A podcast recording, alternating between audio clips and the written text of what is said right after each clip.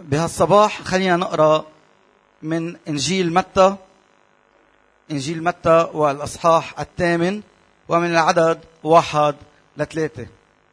من العدد واحد لثلاثة. مكتوب ولما نزل من الجبل تبعته جموع كثيرة. وإذا أبرص قد جاء وسجد له قائلا يا سيد إن أردت تقدر أن تطهرني. فمد يسوع يده ولمسه قائلا أريد فاطهر. وللوقت طهر برصه للوقت طهر برصه الموضوع بنعمة الرب هو عن الأبرص شفاء الأبرص شفاء الجسد وشفاء الروح. وليبارك الرب الكلمة. بحسب تسلسل الكتاب اجت شفاء الأبرص مباشرة من بعد الجبل الشهيرة. وما في شك إنه الكلمة انتشرت بسرعة بالتواتر صاروا يخبروا الرب يسوع شو وعظ ومن الأشياء اللي تضمنتها أو من الكلام اللي تضمنوا كلمة الرب على الجبل قال اسألوا تعطوا. اطلبوا تجدوا اقرعوا يفتح لكم. لأن كل من يسأل يأخذ ومن يطلب يجد ومن يقرع يفتح له. وتلوصت كلمات هالكلمات وتلوصت لعند هالأبرص؟ بالتواتر ناس عم بتخبر ناس وصلت هالكلمات لعنده. هذا الأبرص المريض المنبوذ المرفوض كان بهداك الوقت اللي يصاب بمرض البرص كان شخص منه مثل باقي الأشخاص كان يعزل. هلا رح نحكي أكثر وقت وصلت لعنده هالكلمات قال ليه ما بيجي لعند الرب؟ فقام وإجا لعند الرب. رح نتأمل بنعمة الرب عن نقاط أوجه شبه بين برص الجسد وبرص الروح. فكل وصف هلا رح نوصفه عن المرض البرص جسديا رح نجرب نفكر فيه نتأمل فيه تطابقه روحيا. لأنه البرص هو صورة مناسبة مشابهة لمفعول الخطية. البرص مرض كريه فتاك معدن ببعض الحالات. وغير قابل للشفاء الطبي.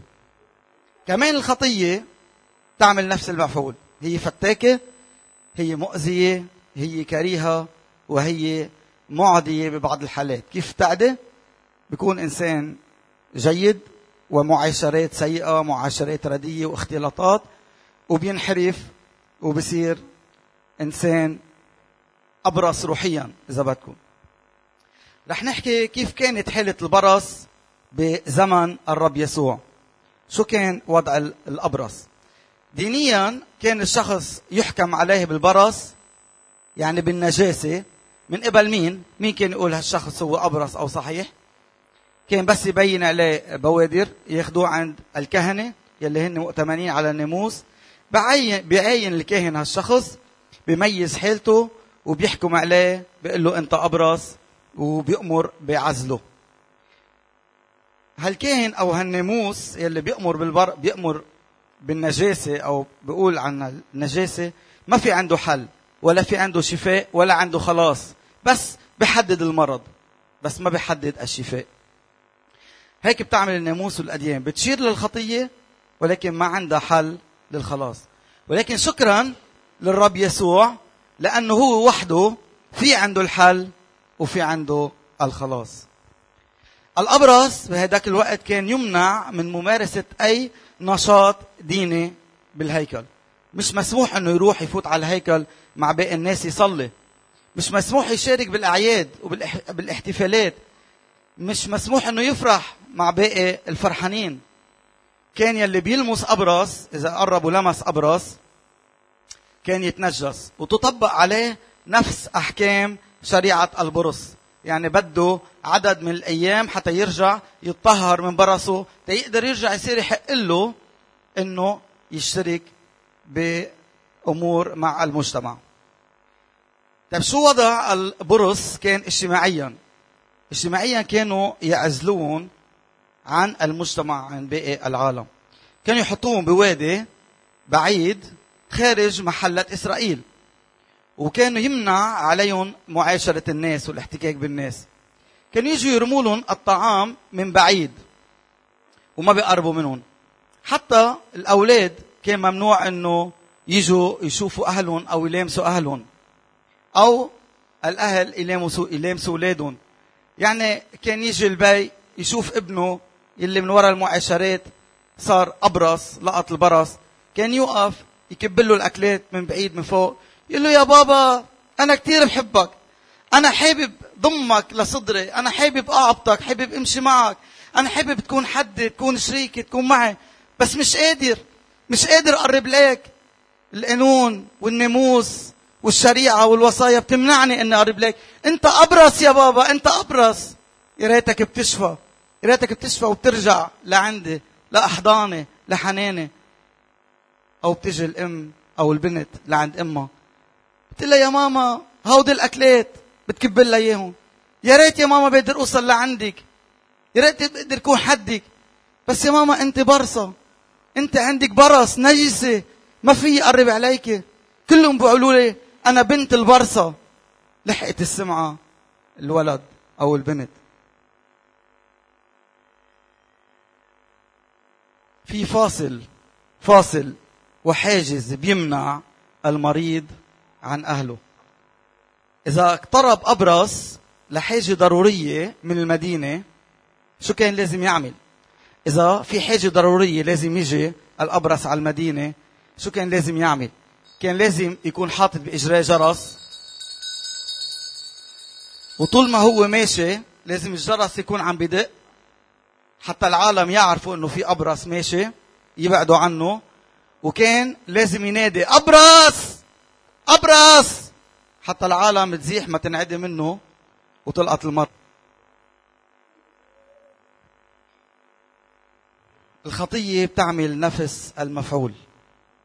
الخطية بتعزل تعمل بعد عن الله تعمل جفاف نحو الكلمة وجفاف نحو الصلاة. الله عم بينادي بيقول تعا تعا تعال عندي أنا بحبك. والخطية عم تفصل عن الرب. خطية بتبعد الإنسان حتى عن المجتمع الإيمان وعن الكنيسة. ياما بنعزم أشخاص تعالوا معنا في عنا اجتماع في عنا كلمة الرب في عنا أخبار مفرحة. بيقولوا لنا لا لا لا لا. نحن ما بنروح ما فينا نروح على الكنيسة. والخطية تجرس. هيدي كلمة جرس الفعل تبعها يجرس. الخطية بتجرس. بتخلي الإنسان اللي سمعته سيئة يخجلوا فيه اللي حواليه. فلان ابن الكذاب أو ابن النصاب أو هالبنت هي ابنة ابنة المرأة السيئة. فالرب ما بيحب الخطية يدين الخطية ولكن الرب يحب الخاطئ التائب. الرب يحب ويريد الخاطئ التائب.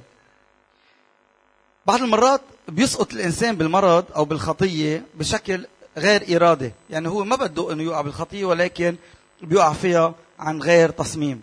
من قلة حذر من اختلاطات سيئة من عشرة ردية ويقع في الخطية. البرص لا يميز العمر ولا الجنس ولا الحاله الاجتماعية. كبير صغير ختيار شاب صبي بنت ما عنده تمييز المرض يصيب الجميع. بيقولوا إنه بيبلش المرض يصيب الأطراف الضعيفة بجسم الإنسان. ما بيضرب الأماكن القوية بجسم بجسد الإنسان ببلش يضرب الأطراف الضعيفة والحساسة. مثلا ببلش أول شيء بيصيب جفون العيون. هودي اللي بيكونوا هون يلي بنغمضهم بنفتحهم هودي يلي بيحمونا من أشعة الشمس ببلش مرض البرص يصيبهم ببلش اللحم يهتري ويتاكل فالأبرص ما بيقعد عنده هالجفون بصيروا على طول عينيه مفتحين حتى بالليل ما بيقدر ينام إلا ما يربط شيء على عينيه حتى يقدر ينام وحتى الدمع ما ينشف بعيونه. بصيب جفون العيون. يصيب أطراف الأصابع ببلش بأطراف الأصابع هيدي الناعمه ببلش اللحم يتاكل ويهتري. ببلش بأصابع الأقدام. المطارح الدقيقة الصغيرة يلي ما عندها حماية قوية. هيدي ظواهره. ما بيهاجم نقاط القوة. والأبرص وهو ماشي كان لازم عليه وقت اللي بيمشي كان لازم يكون مغطى راسه حتى الشمس ما تضرب له عيونه. وكان يمشي منحني لأنه ما بيقدر يوقف ويطلع بالشمس مباشرة. ولكن لما الرب بيلمس الإنسان وبينزع عنه البرص بصير هالشخص يقدر يحط عيونه بالنور كلمة الرب. بصير يقدر يطلع ويقرأ كلمة الرب يلي هي نور الحياة. مكتوب أرفع عيني إلى الجبال. ما بقى باشي منحني؟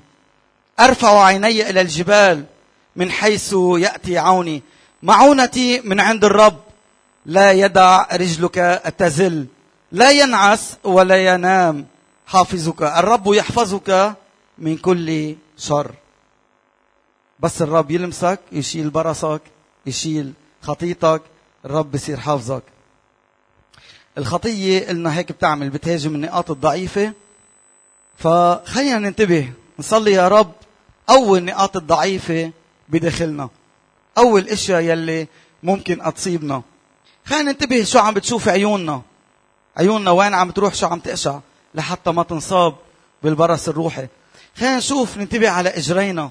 وين عم تمشي فينا أقدامنا حتى ما تقودنا إلى أماكن سوء ما بتمجد الرب. خلينا نشوف اصابيعنا شو عم تلمس شو عم نحمل أو شو عم بيحملوا أولادنا. سجائر مخدرات حقن ما بعرف. الرب يحمينا ويحمي أولادنا ويحمي نقاط الضعف لحتى ما يصيبنا البرص الروحي.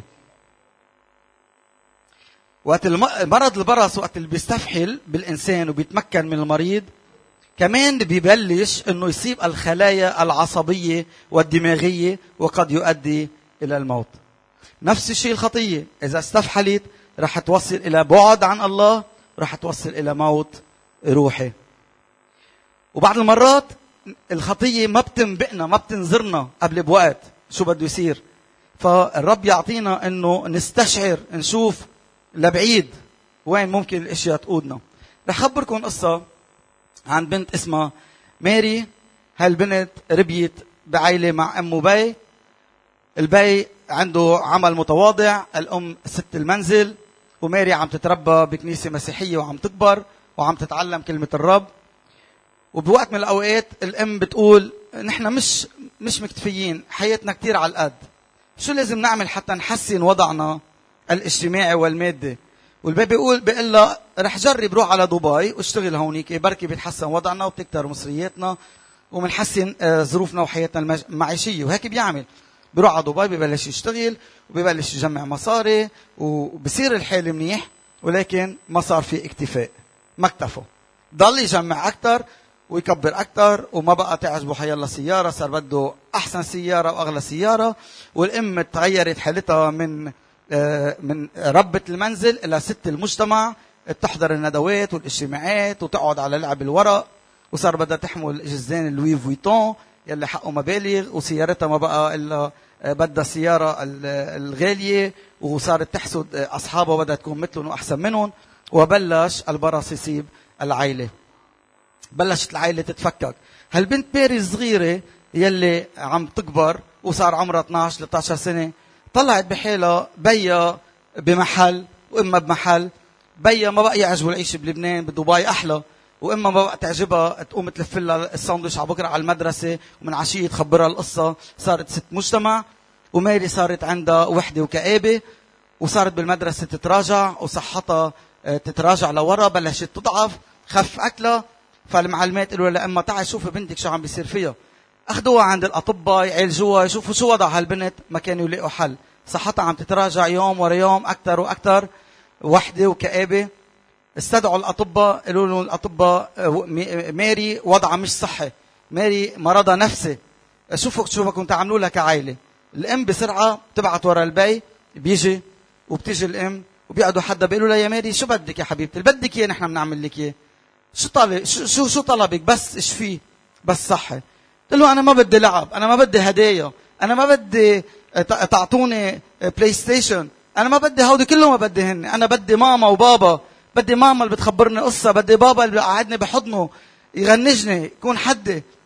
أنا شو بيهمني من المصاري؟ أنا شو بيهمني من, من, من كل شيء بدي عائلتي بدي أمي وبيي قلت لهم الرب علمني بالكنيسة وبمدرسة الأحد إنه الرب بيقدر يغفر ذنوبنا وخطايانا. يا ريت يا ماما يا ريت يا بابا تقعدوا حدي وبنصلي إحنا وياكم نطلب الرب مخلص شخصي لحياتنا. وهيك الرب بيرجع بيعطينا حياة عائلة سعيدة. قل له تكرم عينك يا ماري بنصلي إحنا وياك. وماري هي ممددة على التخت وصارت حالتها كثير سيئة وصعبة بتكمش إيد امها من هون وايد من هون وبتصلي هي وياهم ومعها بيقولوا يا رب سامحنا على ذنوبنا وخطايانا يا رب سامحنا على قلة إيماننا يا رب سامحنا على قلة شركتنا معك غفور ذنوبنا وخطايانا وأعطينا أنه نكون أولاد لإلك. وبتقول ماري آمين.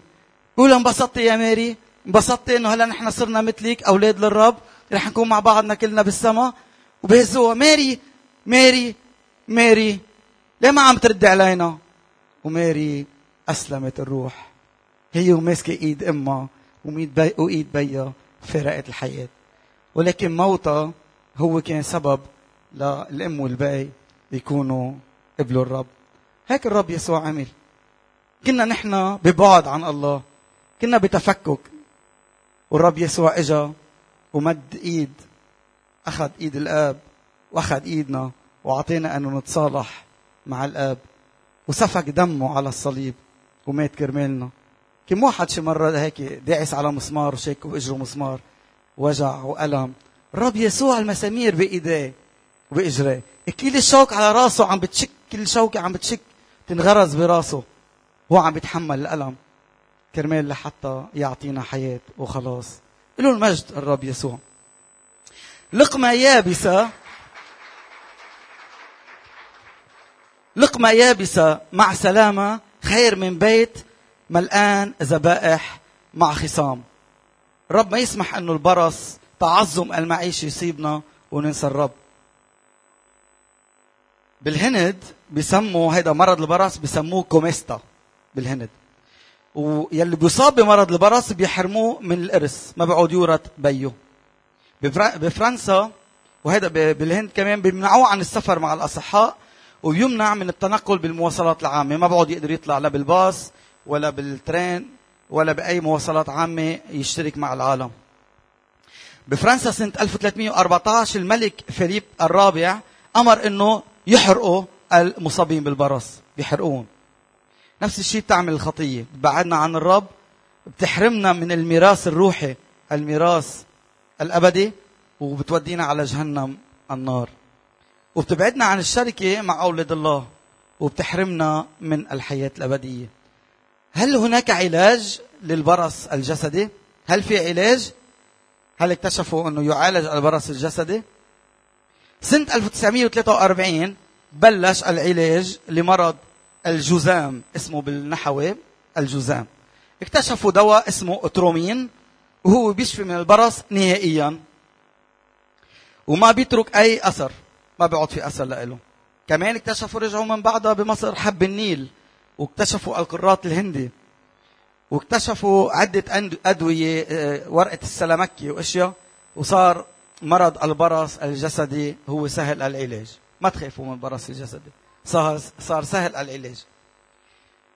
ولكن هل العلاج الروحي سهل؟ العلاج الجسدي مش الحال. ماذا عن العلاج الروحي للبرص الروحي؟ بخبرنا هالكتاب بخبرنا الكتاب بالنص بأنه هذا الأبرص جاء. جاء لعند الرب. جاء بإرادته. ما حدا قال له روح هو من تلقاء ذاته سمع عرف اجى لعند الرب. اجى لعند الرب رغم المعتقدات الدينية رغم القوانين الدينية اللي كانت بتحط حواجز عليه ممنوع تختلط ممنوع تمشي على الطريق ممنوع بدك تحط جرس ما فرقت معه شيء. اجا لعند الرب. اجا وكسر كل شيء في حواجز لحتى يوصل عند الرب. نحن يا أحبة أنت يا خي الحبيب مستعد تجي بإرادتك لعند الرب؟ تكسر كل الحواجز يلي عم بتقلك لا ما تجي لعند الرب؟ هل عندك هالجرأة إنك تكون مثل هالأبرص وتجي رغم كل شيء؟ إجا بيقلنا وسجد. سجد للرب يعني اعترف بالرب يسوع إنه هو الإله هو المخلص. آمن فيه إنه هو الشافي الوحيد هو المخلص الوحيد.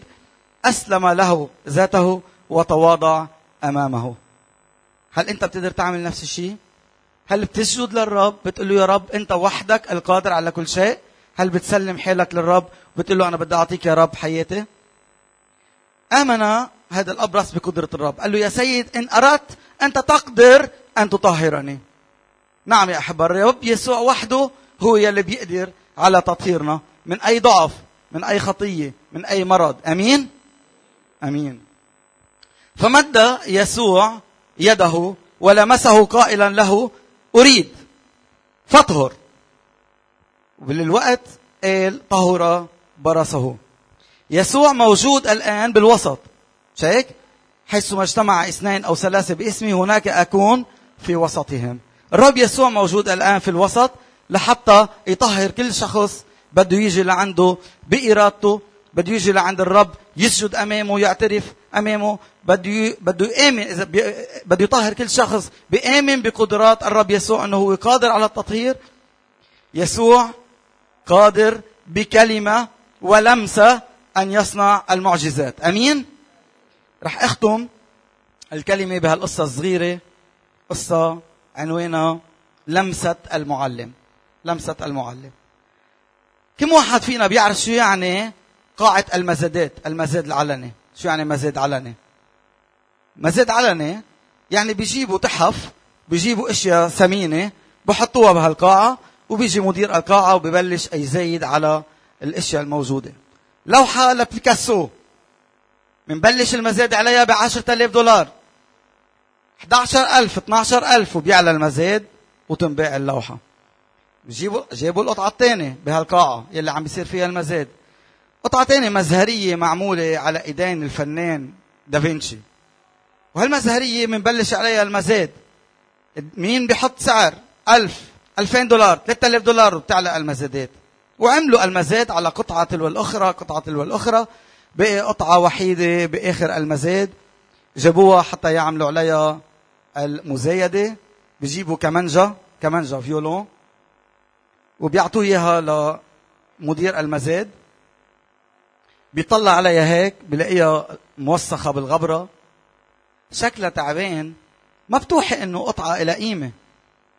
فبيحملها هيك بيقول ما بعرف بعمل عليها مزاد أو ما بعمل عليها مزاد.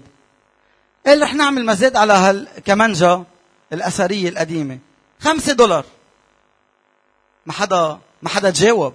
ما حدا بخمسة دولار قبل إنه ياخد هالكمانجا صار له خمسة دولار ما حدا بيشتريها ما حدا زيد وإذ بشخص بيجي من خلف من وراء من القاعة شخص وقور شايب مبين عليه الهيبة والإحترام بيوصل لقدام بيلقط هالكمانجا بيشيل محرمة من جيبته بينظفها بيمسح عنها الغبرة بيشتشد لها أوتارها بيحمل القضيب تبع الكمانجا وبيبلش يعزف عليها معزوفة رائعة جدا. وعزف بكل هدوء. معزوفة رائعة. شغلت أحاسيس كل الموجودين. عطت فرح بالقلب. صاروا كلهم فرحانين. شو هال شو هالمعزوفة الرائعة هذه اللي عم بيعزفها وبلشوا يزقفوا. بلش الزقيف يطلع بقاعة المزاد تعلى الهتافات برافو ويزقفوا. وقائد المزاد قال لهم 100 دولار زادوا 200 300 ألف 2000 3 5 10 15 20 ألف دولار صار يزيد ثمن هالآلة. شو يلي تغير؟ شو يلي تغير من آلة عديمة النفع؟ ما حدا كان معتبرها ما حدا كان عطيها أهمية إلى آلة صارت بهالأهمية بتعطي هالفرح وبتعطي هالقيمة. شو اللي تغير؟ تغيرت لمسة المعلم. لمسة المعلم. وقت اجى المعلم لمسها غير لها قيمتها وغير لها صوتها وغير لها شكلها وغير لها كل مفهومها. الرب يسوع هو المعلم الصالح. إذا الرب يسوع لمسك ولمسني ولمسنا هو بغير كل شيء. بغير بيعطيك قيمة أعلى بعلي قيمتك. بيعطيك الفرح بدل الحزن. بيعطيك الثمن بدل اللي أنت عم بتشوف حالك يمكن آه، ضعيف أو عم تشوف حالك ما لك قيمة. الرب بيعطيك القيمة لأنه هو دفع دمه ثمن عنك. هيك الرب بغير بحياتنا. خلينا نطلب لمسة المعلم. خيي أختي اطلب لمسة الرب يسوع اليوم. اطلب هلأ لمسة الرب يسوع عليك. الرب يسوع موجود.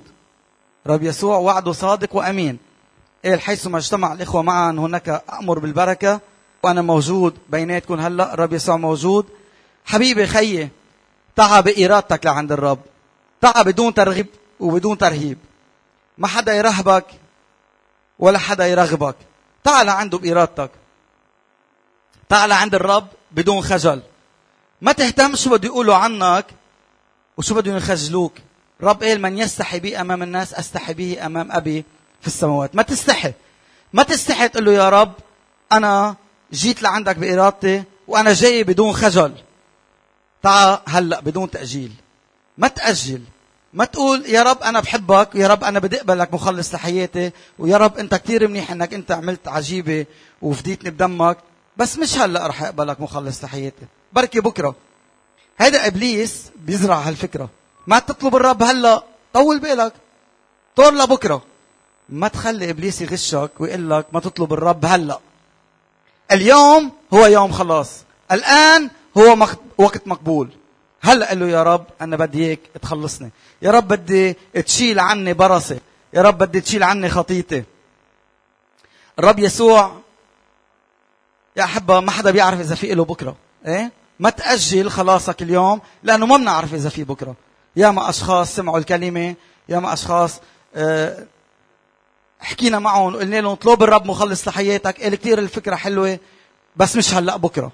وبنلاقي إنه هالشخص ما بيجي عنده بكرة. الرب يسوع قال لقد أتيت ليكون لهم حياة وليكن لهم أفضل.